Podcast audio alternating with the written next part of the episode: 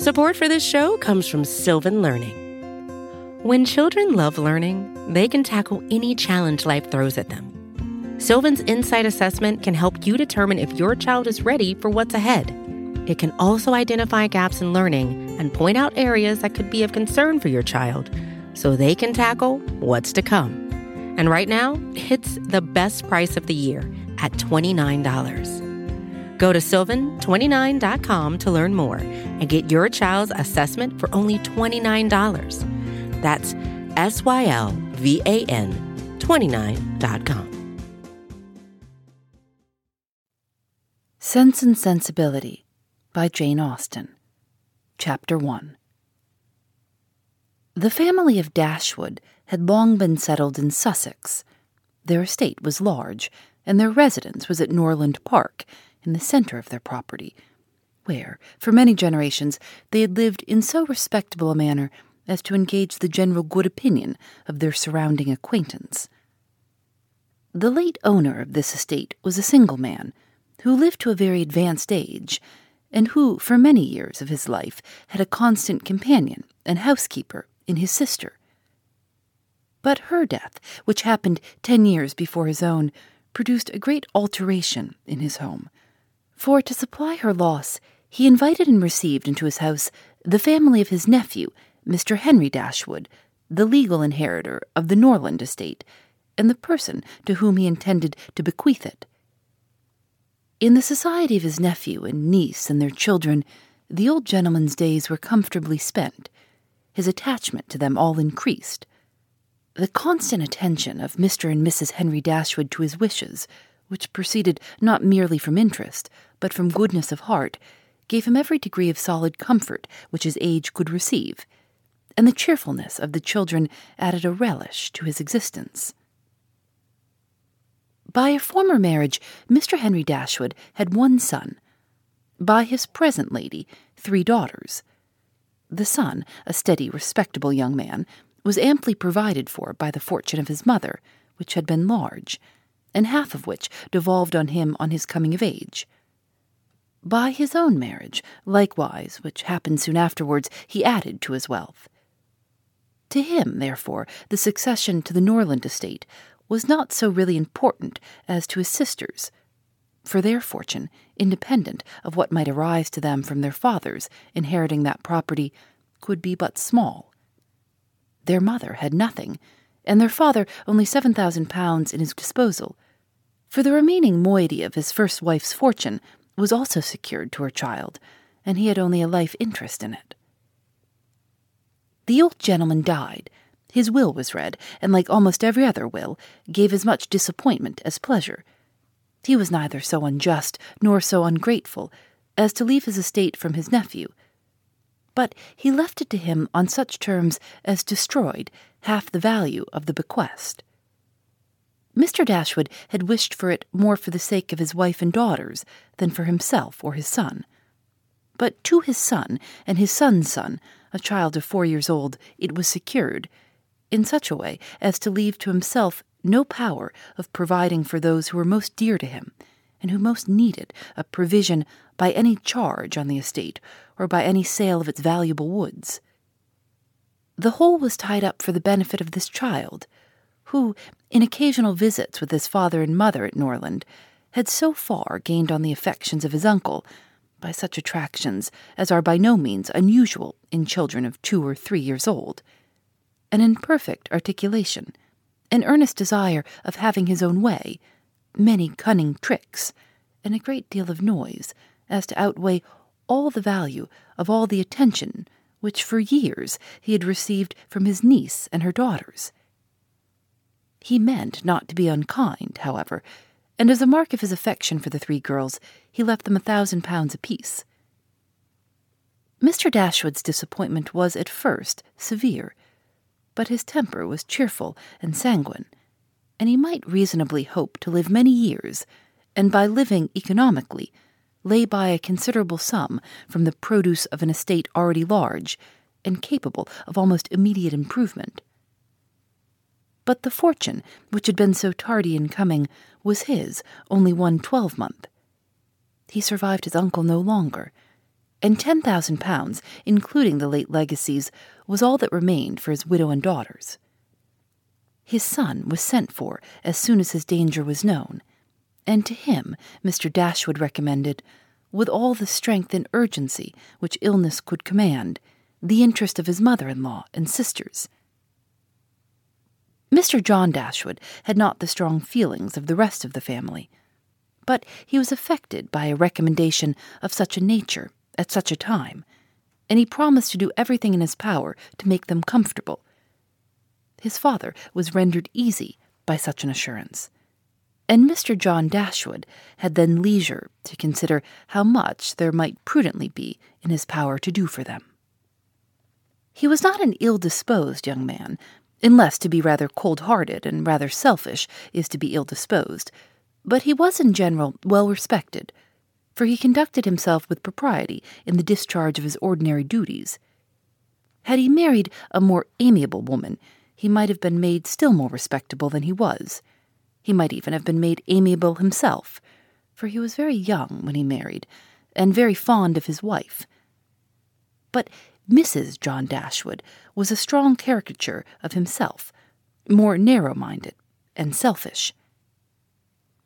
When he gave his promise to his father, he meditated within himself to increase the fortunes of his sisters by the present of a thousand pounds apiece. He then really thought himself equal to it. The prospect of four thousand a year, in addition to his present income, besides the remaining half of his own mother's fortune, warmed his heart and made him feel capable of generosity. Yes, he would give them three thousand pounds. It would be liberal and handsome. It would be enough to make them completely easy. Three thousand pounds. He could spare so considerable a sum with little inconvenience. He thought of it all day long, and for many days successively, and he did not repent. No sooner was his father's funeral over then Mrs. John Dashwood, without sending any notice of her intention to her mother in law, arrived with her child and their attendants. No one could dispute her right to come. The house was her husband's from the moment of his father's decease. But the indelicacy of her conduct was so much the greater, and to a woman in Mrs. Dashwood's situation, with only common feelings, must have been highly unpleasing. But in her mind, there was a sense of honor so keen, a generosity so romantic, that any offense of the kind, by whomsoever given or received, was to her a source of immovable disgust. Mrs. John Dashwood had never been a favorite with any of her husband's family, but she had had no opportunity till the present of showing them with how little attention to the comfort of other people she could act when occasion required it. So acutely did Mrs. Dashwood feel this ungracious behavior, and so earnestly did she despise her daughter in law for it, that on the arrival of the latter she would have quitted the house forever, had not the entreaty of her eldest girl induced her first to reflect on the propriety of going, and her own tender love for all her three children determined her afterwards to stay, and for their sakes avoid a breach with their brother. Elinor, their eldest daughter, whose advice was so effectual, possessed a strength of understanding and coolness of judgment which qualified her, though only nineteen, to be the counselor of her mother, and enabled her frequently to counteract, to the advantage of them all, that eagerness of mind in Mrs. Dashwood which must generally have led to imprudence. She had an excellent heart, her disposition was affectionate, and her feelings were strong but she knew how to govern them. It was a knowledge which her mother had yet to learn, and which one of her sisters had resolved never to be taught. Marianne's abilities were, in many respects, quite equal to Elinor's. She was sensible and clever, but eager in everything. Her sorrows, her joys, could have no moderation. She was generous, amiable, interesting. She was everything but prudent. The resemblance between her and her mother was strikingly great. Elinor saw with concern the excess of her sister's sensibility, but by Mrs. Dashwood it was valued and cherished. They encouraged each other now in the violence of their affliction. The agony of grief, which overpowered them at first, was voluntarily renewed, was sought for, was created again and again. They gave themselves up wholly to their sorrow, seeking increase of wretchedness in every reflection that could afford it, and resolved against ever admitting consolation in future. Elinor, too, was deeply afflicted. But still she could struggle, she could exert herself. She could consult with her brother, could receive her sister in law on her arrival, and treat her with proper attention, and could strive to rouse her mother to similar exertion, and encourage her to similar forbearance. Margaret, the other sister, was a good humored, well disposed girl, but as she had already imbibed a good deal of Marianne's romance, without having much of her sense, she did not, at thirteen, bid fair to equal her sisters at a more advanced period of life. Chapter 2 Mrs. John Dashwood now installed herself mistress of Norland, and her mother and sisters in law were degraded to the condition of visitors. As such, however, they were treated by her with quiet civility and by her husband with as much kindness as he could feel towards anybody beyond himself, his wife, and their child. He really pressed them, with some earnestness, to consider Norland as their home, and as no plan appeared so eligible to Mrs. Dashwood as remaining there till she could accommodate herself with a house in the neighbourhood, his invitation was accepted.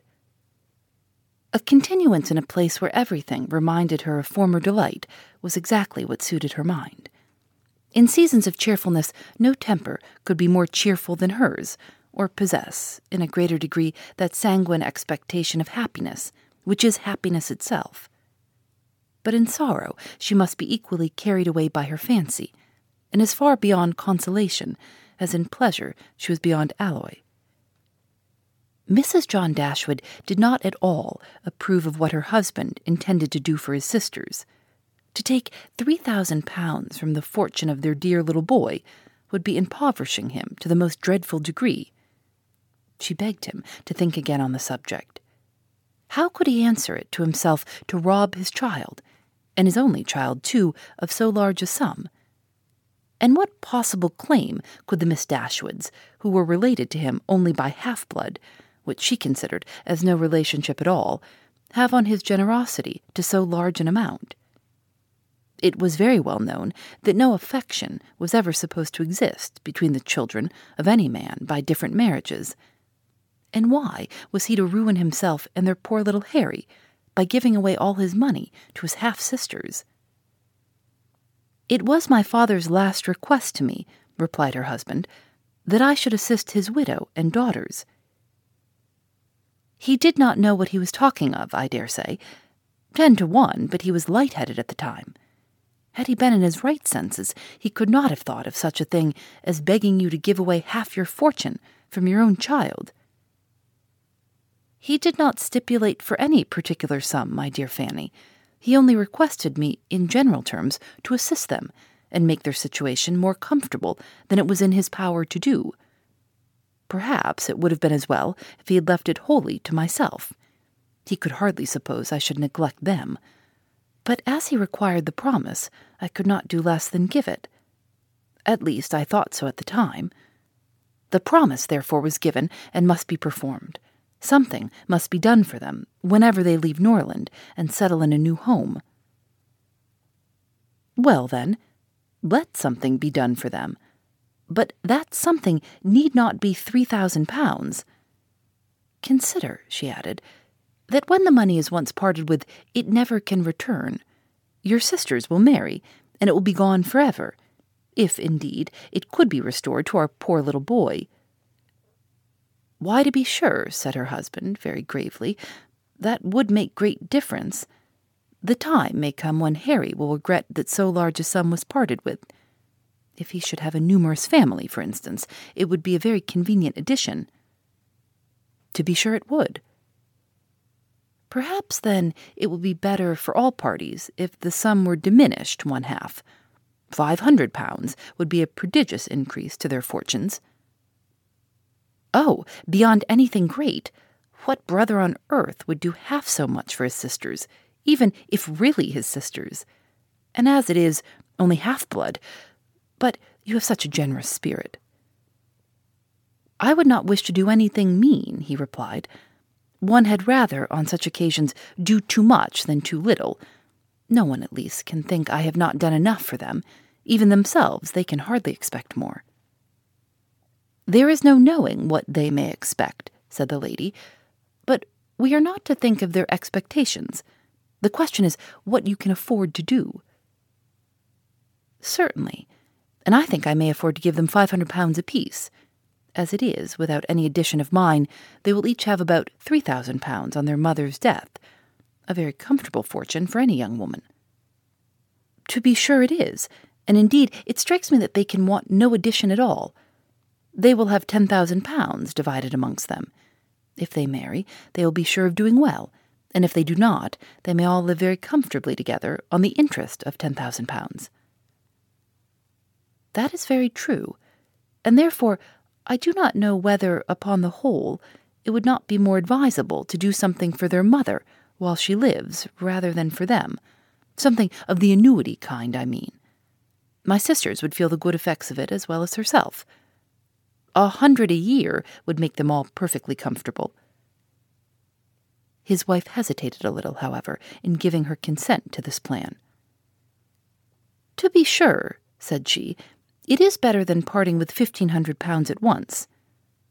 But then, if Mrs. Dashwood should live fifteen years, we shall be completely taken in.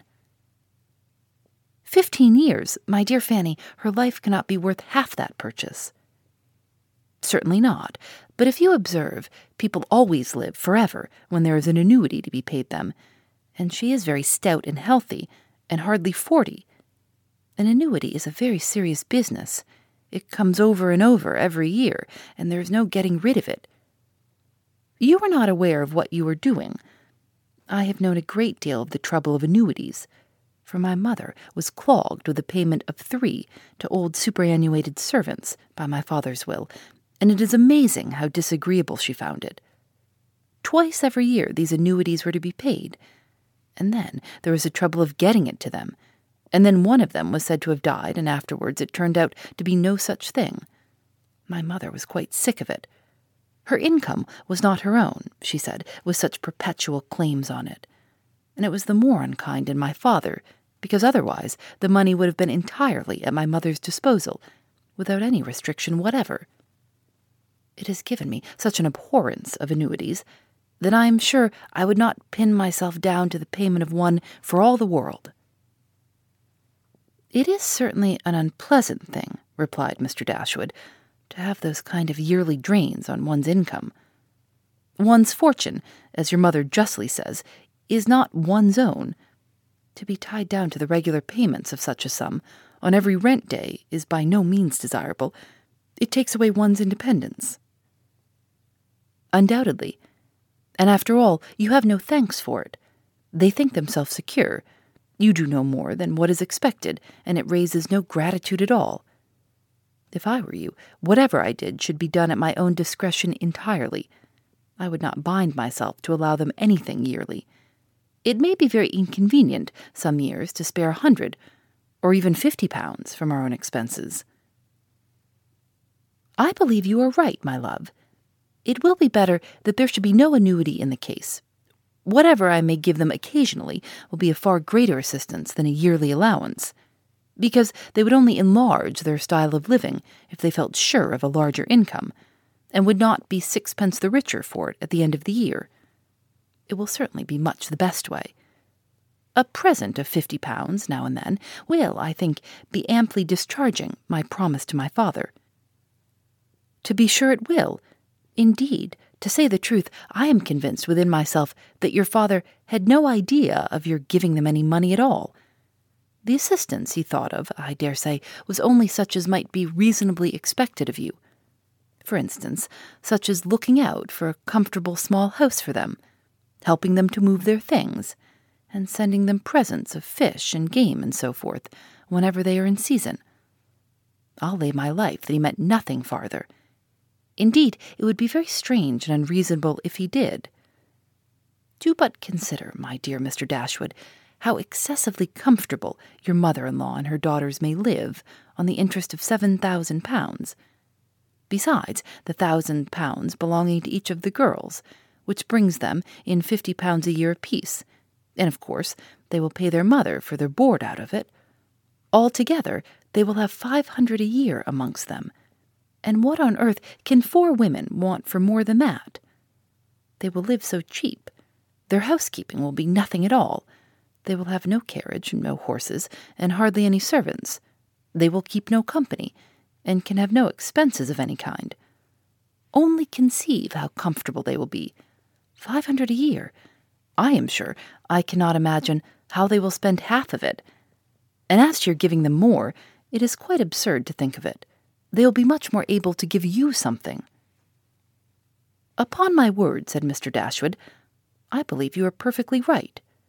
My father certainly could mean nothing more by his request to me than what you say. I clearly understand it now, and I will strictly fulfill my engagement by such acts of assistance and kindness to them as you have described. When my mother removes into another house, my services shall be readily given to accommodate her as far as I can. Some little present of furniture, too, may be acceptable then. Certainly, returned Mrs. John Dashwood. But, however, one thing must be considered. When your father and mother moved to Norland, though the furniture of Stanhill was sold, all the china, plate, and linen was saved, and is now left to your mother. Her house will therefore be almost completely fitted up as soon as she takes it. That is a material consideration, undoubtedly, a valuable legacy indeed and yet some of the plate would have been a very pleasant addition to our own stock here. Yes, and the set of breakfast china is twice as handsome as what belongs to this house. A great deal too handsome, in my opinion, for any place they can afford to live in. But, however, so it is.